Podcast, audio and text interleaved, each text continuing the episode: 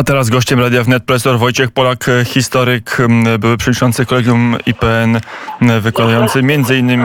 W, na Uniwersytecie Mikołaja Kopernika w Toruniu. Dzień dobry panie profesorze. Dzień dobry, witam Państwa.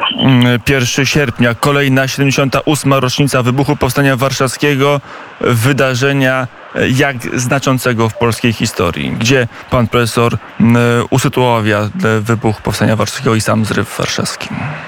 Wśród naj, najważniejszych wydarzeń w historii e, Polski powstanie warszawskie było, no nie było zwycięskie, jak wiemy, było także, e, także wielką e, tragedią. Z drugiej jednak strony było manifestacją woli Polaków, woli walki o Polskę wolną i niepodległą. I w czasach PRL-u już, e, gdy Polska znalazła się e, pod okupacją e, sowiecką, pod rządami komunistycznymi, pamięć o tym powstaniu była właściwie natchnieniem dla całych pokoleń, dla młodych ludzi, którzy no już innymi metodami podejmowali walkę o wolną Polskę, ale pamiętali także o tych wielkich e, bohaterach. Więc znaczenie moralne powstania warszawskiego dla e, tych przyszłych e, pokoleń, dla ludzi, którzy doprowadzili Polskę do niepodległości było no, zasadnicze, najważniejsze, fundamentalne, można by powiedzieć.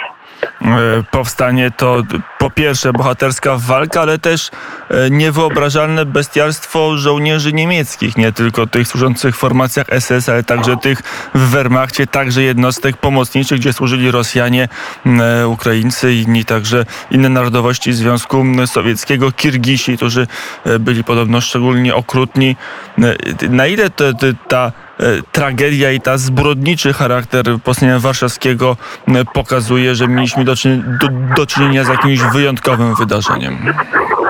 No, trzeba powiedzieć, że e, chociaż wśród tych e, oddziałów e, popełniających zbrodnie były oddziały także innych narodowości, które pan wymieniał, jednak on, te wszystkie oddziały były podporządkowane dowództwu niemieckiemu, a i wśród zbrodniarzy dominowali Niemcy, więc trzeba, trzeba pamiętać, żeby tutaj sprawy nie gmatwać nadmiernie, że to była zbrodnia yy, niemiecka. O jej skali doświadczy to, że w działaniach, w działaniach wojennych w powstaniu zginęło 16 tysięcy E, osób, natomiast Niemcy w trakcie powstania i po jego zakończeniu wymordowali 150 tysięcy osób cywilnych. To pokazuje na jaką skalę było to prowadzone, e, były prowadzone te e, działania. Mordowano kobiety, dzieci, duchownych, starców, wszystkich właściwie. Właściwie to było bestialstwo nieprawdopodobne. No na woli oddziały niemieckie wymordowały.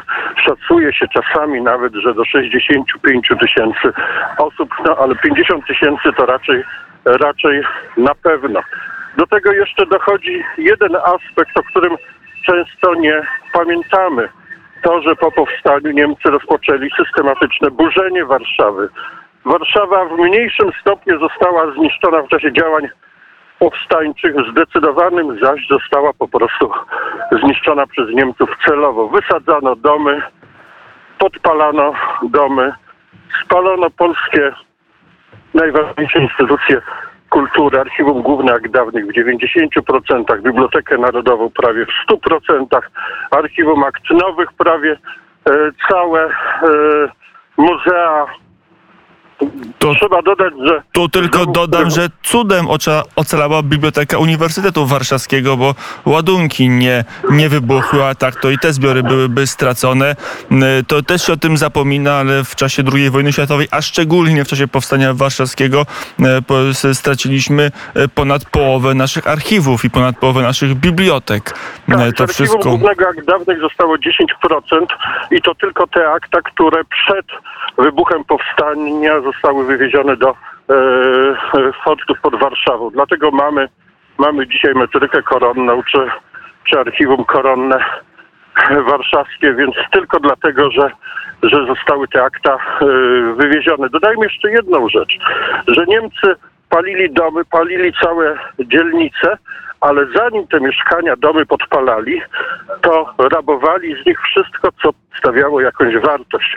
Z Warszawy odjechało półtora tysiąca składów pociągów wyładowanych polskim imieniem w głąb Niemiec. Stąd to powiedzenie ironicznie czasem przytaczane, że chcesz zobaczyć obraz swojego dziadka, albo chcesz zobaczyć dywany swojego dziadka, albo chcesz zobaczyć meble czy zastawy stołowe swojej babci, jedź do Niemiec, one tam tam są. W milionach domów niemieckich mamy zrabowane z Polski mienie, które zostało pod, potem rozprowadzone po całych Niemczech. E, to jest coś, co jeszcze czeka na swoje rozliczenie. E, do historii, panie profesorze, wracając, ta dyskusja, która w tym roku jest rzeczywiście jakby mniej obecna, ale w poprzednich latach była bardzo burzliwa e, o sens wybuchu powstania, czy może lepiej było go w ogóle nie przeprowadzać i przeczekać ten okres przejścia frontu, może wtedy byłoby lepiej. Jakie jest zdanie pana profesora? Nie lubię, nie lubię takich dyskusji. E, uważam, że one są ahistoryczne, e, dlatego że nie jesteśmy w, w, stanie wczuć się w stan świadomości tych młodych ludzi, nie tylko młodych, którzy rozpoczynali powstanie, którzy szli do powstania. Dla nich Polska wolna była świętością, była czymś, co hołbili w sercach jeszcze przed wybuchem wojny i teraz świadomość, że Polska nagle ma stać się krajem pod dyktatem komunistycznym, pod rządami Stalina była dla nich nie do zaakceptowania, więc zastanawianie się, czy powstanie potrzebnie wybuchło, czy niepotrzebnie wybuchło, nie ma sensu, jest ahistoryczne. To powstanie musiało wybuchnąć. Musiało się rozpocząć po prostu i inaczej być nie mogło. Dlatego te rozważania, rozważania powinniśmy walczyć, nie powinniśmy walczyć, nie mają sensu. Mm, panie profesorze, Niemcy z jednej strony, ale z drugiej strony Sowieci, Rosja sowiecka. E, na ile upadek powstania, jego tragizm, także ludobójcze działania to był spisek dwóch totalitaryzmów?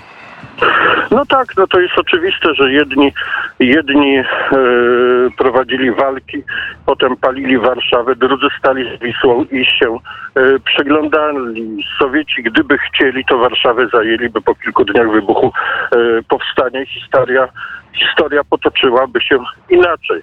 Ale dla Rosjan był to, była to był to e, sposób, który uznali za bardzo dla nich pożyteczny, sposób zniszczenia e, polskiego państwa podziemnego, polskich sił zbrojnych rękami niemieckimi, żeby potem wejść na ruiny i mieć święty spokój z buntującymi się Polakami. Dlatego też zbrodniczy sposób można powiedzieć, powiedzieć stali i przyglądali się temu, co dzieje się za Wisłą, chociaż mogli bez większego trudu tą Warszawę, mm, e, Warszawę zająć. Więc trzeba tutaj podkreślić, że była to zbrodnia dwóch totalitaryzmów, dwóch sojuszników, którzy no wtedy już nie byli formalnie sojusznikami, prawda, prowadzili e, ze sobą wojnę, ale e, jeżeli chodzi o niszczenie Polski, polskości, to okazali się niezwykle jednomyślni.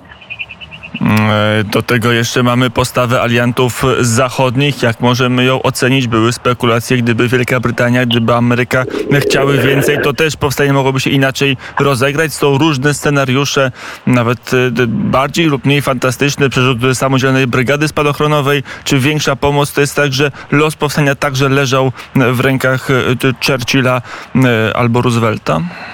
No leżał. Oni wtedy stawiali na, na Związek Sowiecki. E, to powstanie było im w gruncie rzeczy nie, e, nie na rękę. Polskie aspiracje wolnościowe tylko drażniły, e, drażniły ich i no właściwie Polska już była sprzedana wtedy także przez Zachód. Oczywiście no mogły być inne scenariusze. Drugi front mógł uderzyć od strony Bałkanów. Wtedy Polska by mogła zostać zajęta przez oddziały angloamerykańskie, e, mogła lądować ta dywizja spadochronowa, mogły, e, brygada spadochronowa mogły być, mogły być, mogło być szereg innych scenariuszy.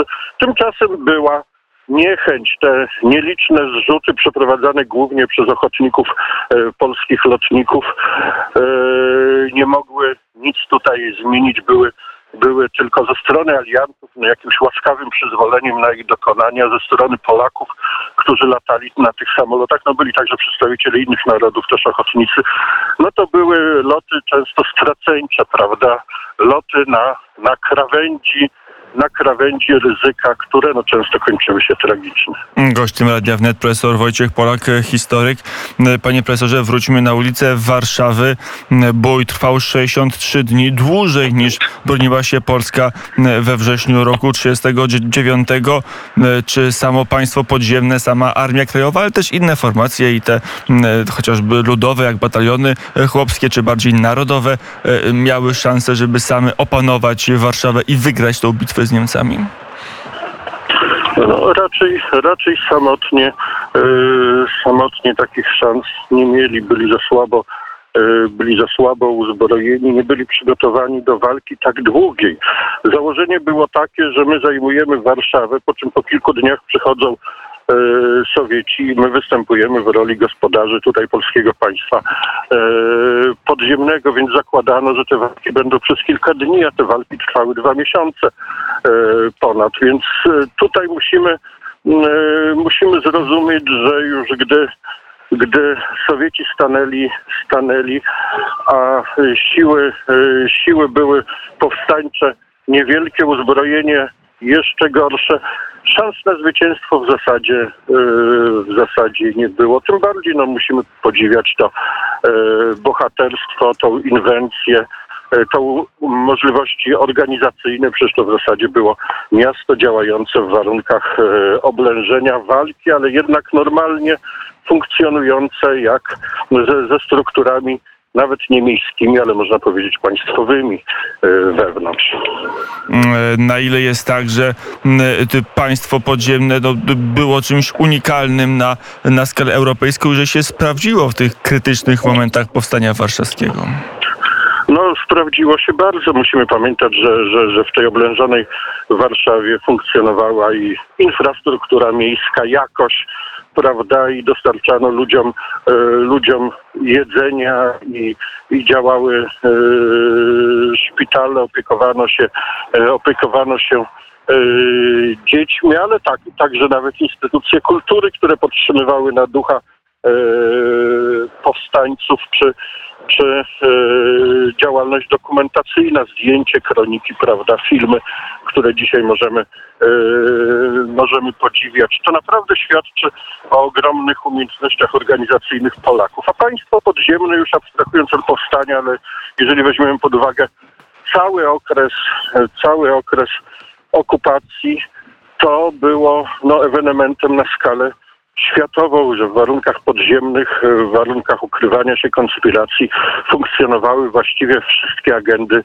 normalnego, normalnego państwa. Potem w jakimś stopniu tego rodzaju działania powtarzane były w okresie e, Solidarności.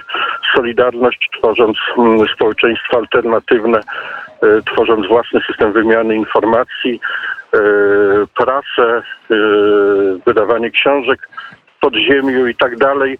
To e, wzorowało się w jakimś stopniu na tym państwie podziemnym z okresu okupacji. Mm, Panie profesorze, mm, trochę już e, puentując naszą rozmowę, mm, taki najbardziej znaczący albo e, panu profesorowi najbliższy moment powstania warszawskiego, obraz, scena, e, która to będzie?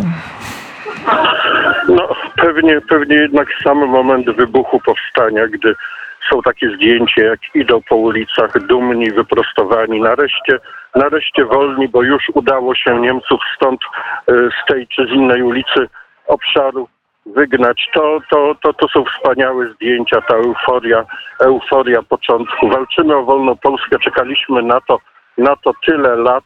Teraz, teraz będzie wolna Polska. No nie od razu, jak się okazało, ale koniec końców to ich ziarno yy, zasiane wzrosło. Mm, Powiedział profesor Wojciech Polak, historyk, wykładowca akademicki Uniwersytetu Mikołaja Kopernika w Toruniu, były przewodniczący kolegium IPN. Dziękuję bardzo za rozmowę. Dziękuję serdecznie.